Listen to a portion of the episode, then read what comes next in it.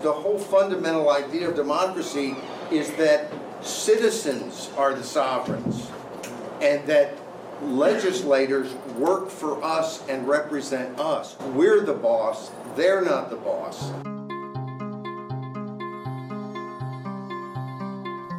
Welcome to This Week in Common Sense, starring Paul Jacob. My name is Timothy Virkkala, and my job here is to help Paul run through the big stories of the week that he's printed at thisiscommonsense.org. That's the website that he publishes his program, Common Sense with Paul Jacob, which he's been doing since uh, 1999. Now, this week it's a little bit different than our usual podcast because Paul's on the road and he can't record. So, what I'm going to do is present a talk of his from 2019. You probably have not heard it. Almost no one has, except those who attended a conference in Taiwan.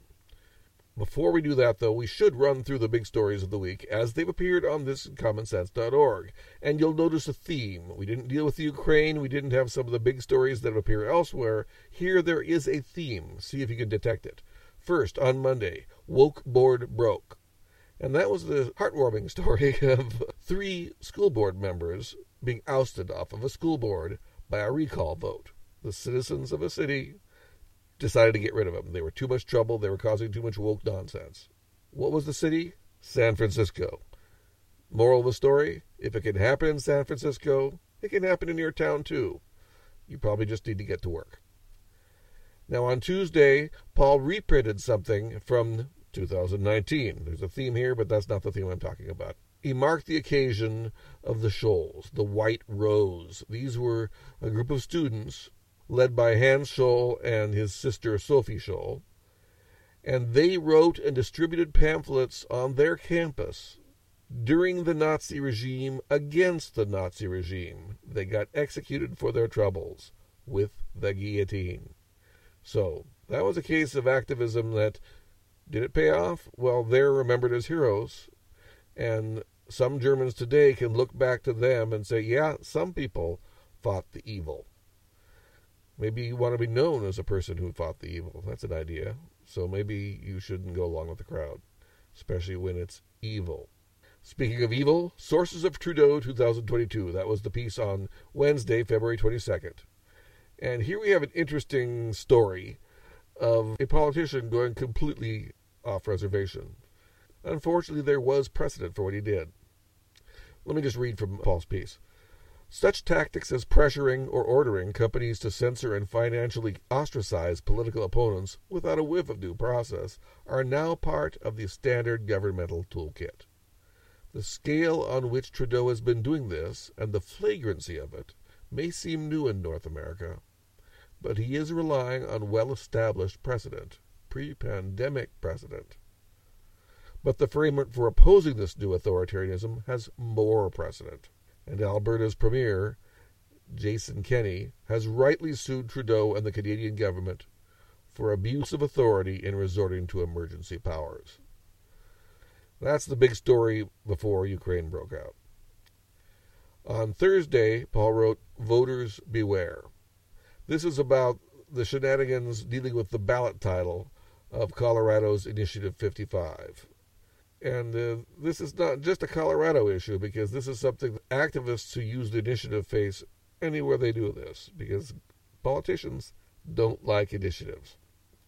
And finally, on Friday, Paul's column was Cowardice 101. And here we have a case of a professor advising his student writing a paper not to go ahead with the paper because his findings went against the politically correct ideology of his own college. And the implication there is that the professor thought that bad cultural trends are not even partly reversible, or at least probably aren't. Ergo, good men do nothing. Really scandalously bad. This is a horrible story. So there you are. Those are the five stories that have appeared on thisiscommonsense.org this week. But right now, here is Paul Jacob talking in Taiwan and the subject is citizens being in charge, and actually about Paul's organization, Citizens in Charge. The talk was at the Taichung 2019 Global Forum on Direct Democracy. I started a group years ago. Uh, Dane Waters uh, suckered me into it, uh, called Citizens in Charge. And our goal is to expand initiative and referendum. Uh, In the United States, 26 of the 50 states, so a little over half, have initiative or referendum. Many of them have both. A majority of the cities in the country have some form of initiative, referendum, recall. Uh, Nothing at the national level. No direct democracy at the national level. Uh, So that's kind of the, the playing field that we have. And the goal with Citizens in Charge was to primarily expand the process. And everybody in the United States loves democracy. If you ask them, you ask any politician, you ask any citizen, do you like democracy? I love it. I'm for democracy. But maybe we have to define what democracy means because if you're for democracy when you win, well, everybody is for democracy when they win. If you're for democracy, truly, you have to be for democracy when you lose the vote. And that's the rub. Because the public supports democracy, but most elected officials, frankly, do not. And uh, one way I, I kind of notice the difference between people who are super political, like me, and like I think most of us in this room, but in the United States, when I'm talking to someone at a barbecue or a dinner party, I will talk about direct democracy. And they will almost always think about what issues do I care about most and does it help me win? Or am I maybe winning on those issues and now I could lose? And the difference I see is that in the people who are most into politics, if direct democracy means they lose on their key, most important issues, they're against it. But most people who are not, you know, don't live and breathe 24 hours a day politics, they will do the same calculation. Oh, I could lose on that key issue I want. But I can't tell you how many times that sort of person will then say, but it's the right way, it's the right process, it's only fair.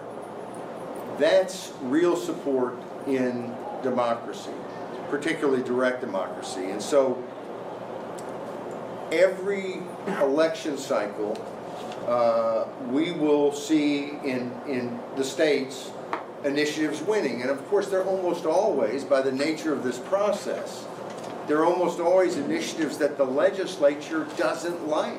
Because if the legislature liked them, they'd do it, and you wouldn't have to have the initiative.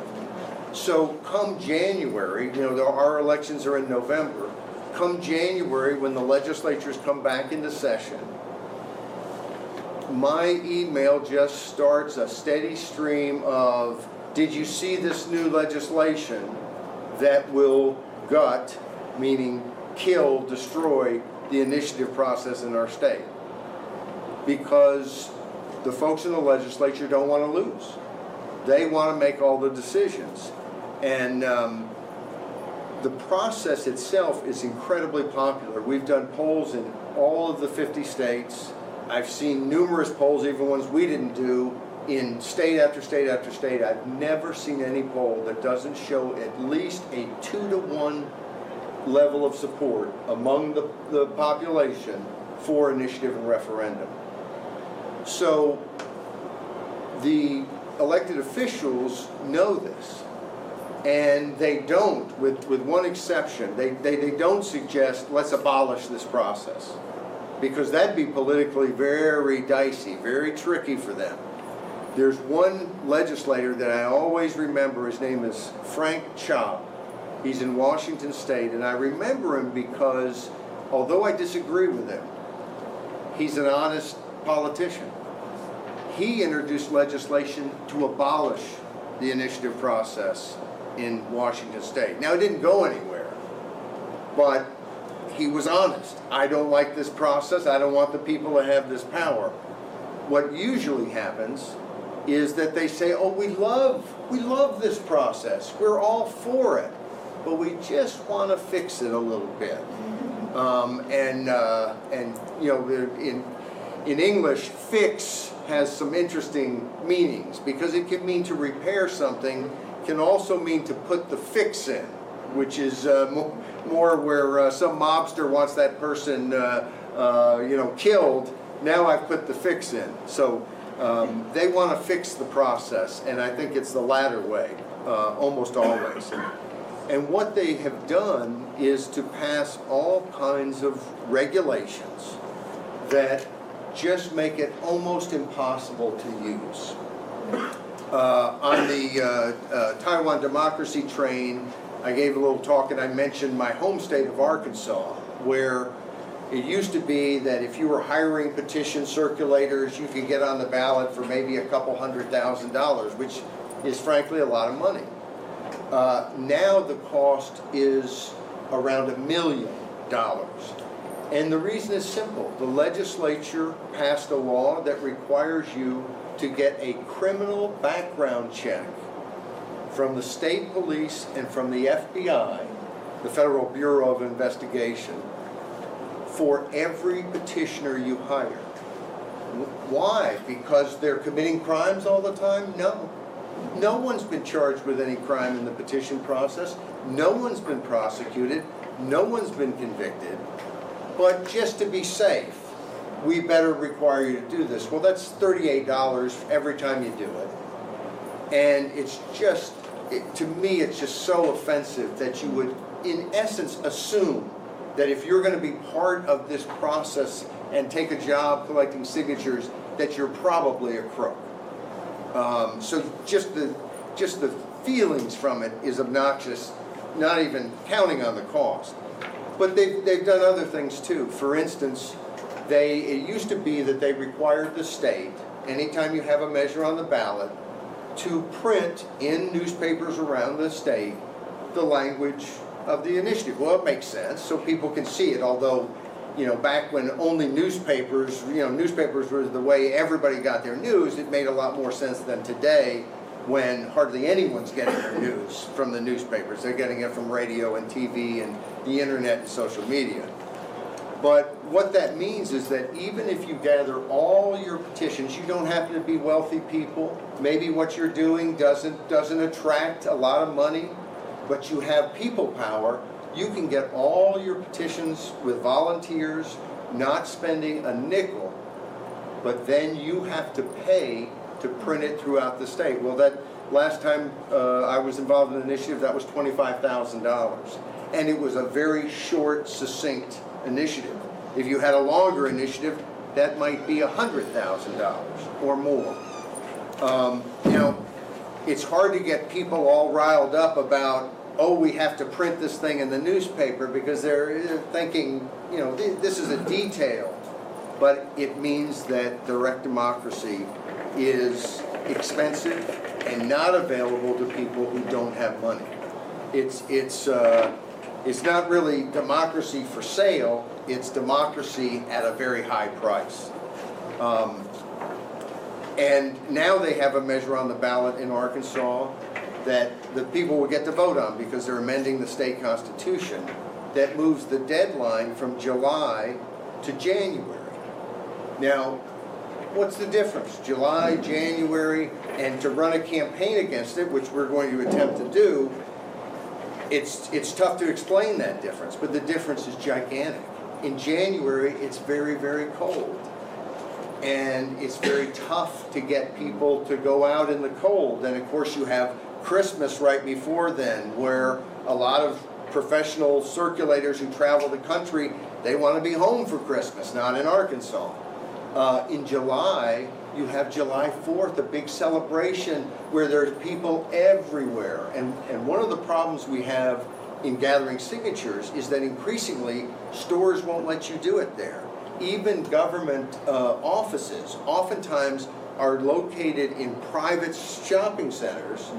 And then they say, oh no, you can't petition outside the government office because it's on private property. So, you know, these, these sorts of restrictions um, are very difficult, I think, for the average person to really appreciate. but they're devastating to the process, and the cost just keeps going up and up. I just want to mention a, a couple others that are, are interesting. In Florida, they just passed a measure that you can't pay pet- petition circulators on the number of signatures that they gather. So that if you say, hey, I'll pay you a dollar for every signature you gather, with the intention being, I don't want you to just, you know, sit around, I want you to go ask people, well, that's illegal. You have to pay them on an hourly basis. And of course, what that means is, if I'm being paid every hour, well, maybe, maybe it's a little hot outside, I'll take a break. Or I'll stand in the shade and see if anybody walks by. But if I'm, if I'm being paid per signature, and I have worked when I was much younger as a paid circulator, and I can tell you, every time someone signed, I'm calculating that's one more dollar for my family, and you go on to the next person, and you're encouraged to go on because the amount of hard work you put in, you get more money. Under their system, it doesn't matter. And what it does is it dramatically increases the cost. In fact, the sponsor of that measure admitted that the biggest effect it would have is to make the process more expensive. And then when he was asked, you're doing this because you're concerned about fraud, are you aware of any fraud whatsoever in the process? His answer was, I have no idea. I have no idea. But then he pointed out that there was bank fraud when people were being given uh, bonuses for signing up more customers, which was a scandal in the US. But of course, his legislation doesn't deal with banks. And then he said, well, the Russians, they spent money in our elections. We have to fight these things before they happen. I mean, this is ridiculous. But these are the sorts of things, it is a fig leaf because they can't just come out and say, we want to destroy your rights. We want to take away your rights. That just doesn't sound very good. But fighting fraud, even though they don't have a clue that there's any fraud, and in fact there is very, very little in the process, that's the sort of things they do. Uh, uh, two years ago in Ohio, there was a commission they set up to suggest how to make changes. And one of the changes they suggested was we want to have a supermajority for any constitutional amendment. And of course, the difference between a statute, in most of the states you can do a statute, which is a simple law, or you can amend the state constitution. The big difference is if you amend the state constitution, the legislature can't change it without going back to the voters to change it. If you pass a simple statute, you win, and then the first time that they can muster a majority in the legislature, they can kill the whole, the whole law.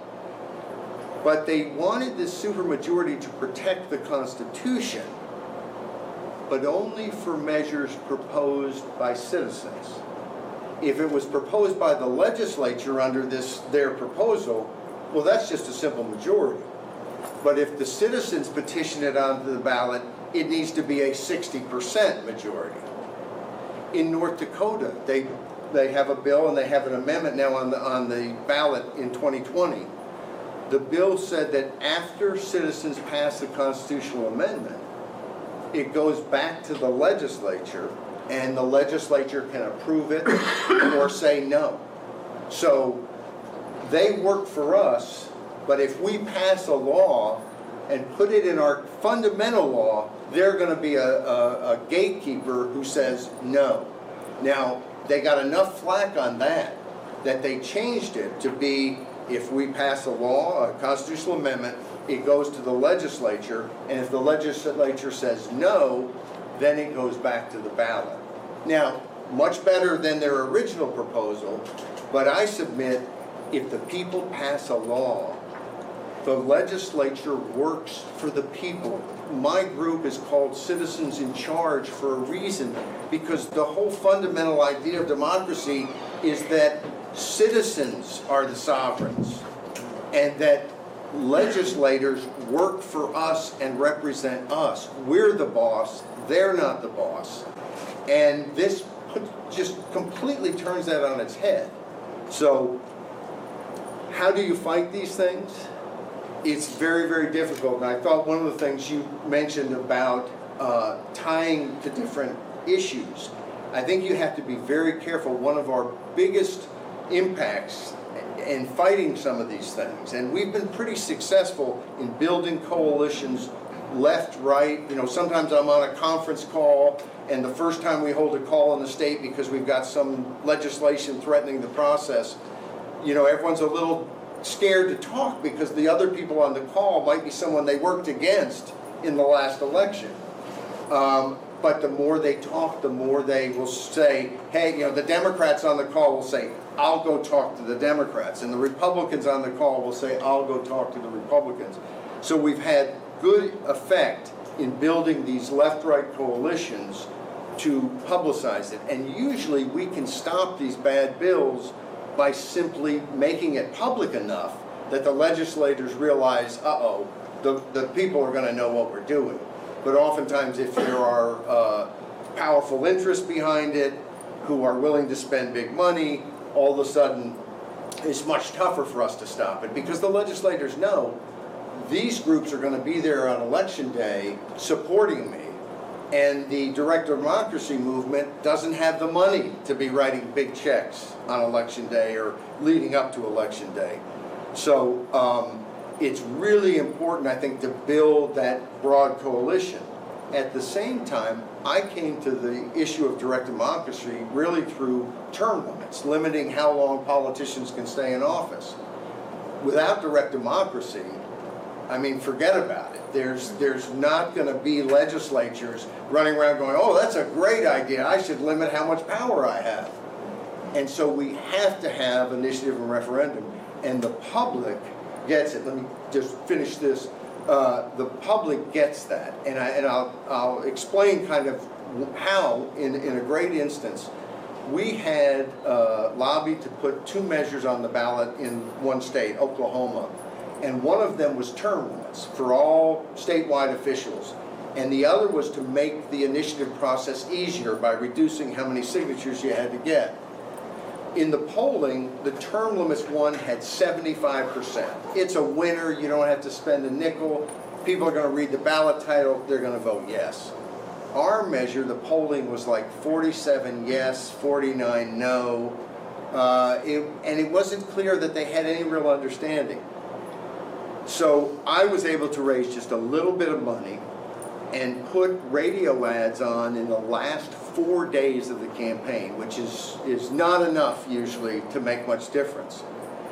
But the ads we ran talked about term limits. We ran an ad in favor of term limits, even though we didn't need anything to win that. And then it was a 60 second radio spot, and the first 30 seconds was about term limits, and then the second 30 seconds was about, and vote for measure, you know, one was 75, vote for measure 75, term limits, rah rah, and then vote for 76. It's about your initiative rights to do things like term limits. And one of the beauties of term limits is people get that, boy, this is an issue politicians aren't going to do, so we have to have this process. And so on election night, I'm staying up late, we're, we're losing by just a little tiny bit. And of course, this ad campaign did not reach the whole state. So we didn't think it would probably be enough, but throw a little pass, hope, it, hope somebody catches it. And right before I went to bed at about 1 a.m., I hit refresh on my on the computer screen, and we ended up winning that with 50.1% of the vote against 49.9. But but the people needed that connection. And when I first got involved in direct democracy and lobbying legislators, I knew how much they hated term limits. And I tended to hide my involvement. When we ran a campaign one state, I, I did nothing publicly because I figured if they see me, then they then they're going to think term limits. And I now realize that was a mistake. That they're not going to like the initiative. They don't like a lot of things. We've got to we've got to activate the people and, and just to close, we've got to get people to understand that no matter how much they might agree with you on, you know, some elected official agrees with you on taxes or abortion or health care or foreign policy or whatever, if they don't support your fundamental right to direct democracy, they cannot possibly represent you. So there you are from 2019. This week uh, on thisiscommonsense.org, there was a thought of the day every day.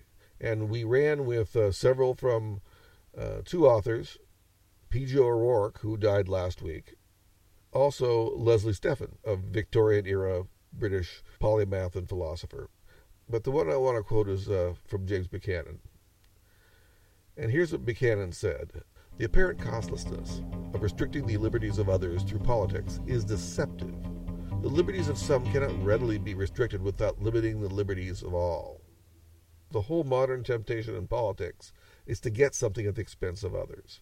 So you take from or restrict others' actions and you hope to get some advantage by it or to get some group to get advantages by it. And that doesn't just come in one case. Once you start doing one, you start doing them all. And it becomes a non free society, an unfree society. And that's what Paul Jacob here at thisiscommonsense.org is trying to fight against every day of the week, including on the weekends when we present this podcast.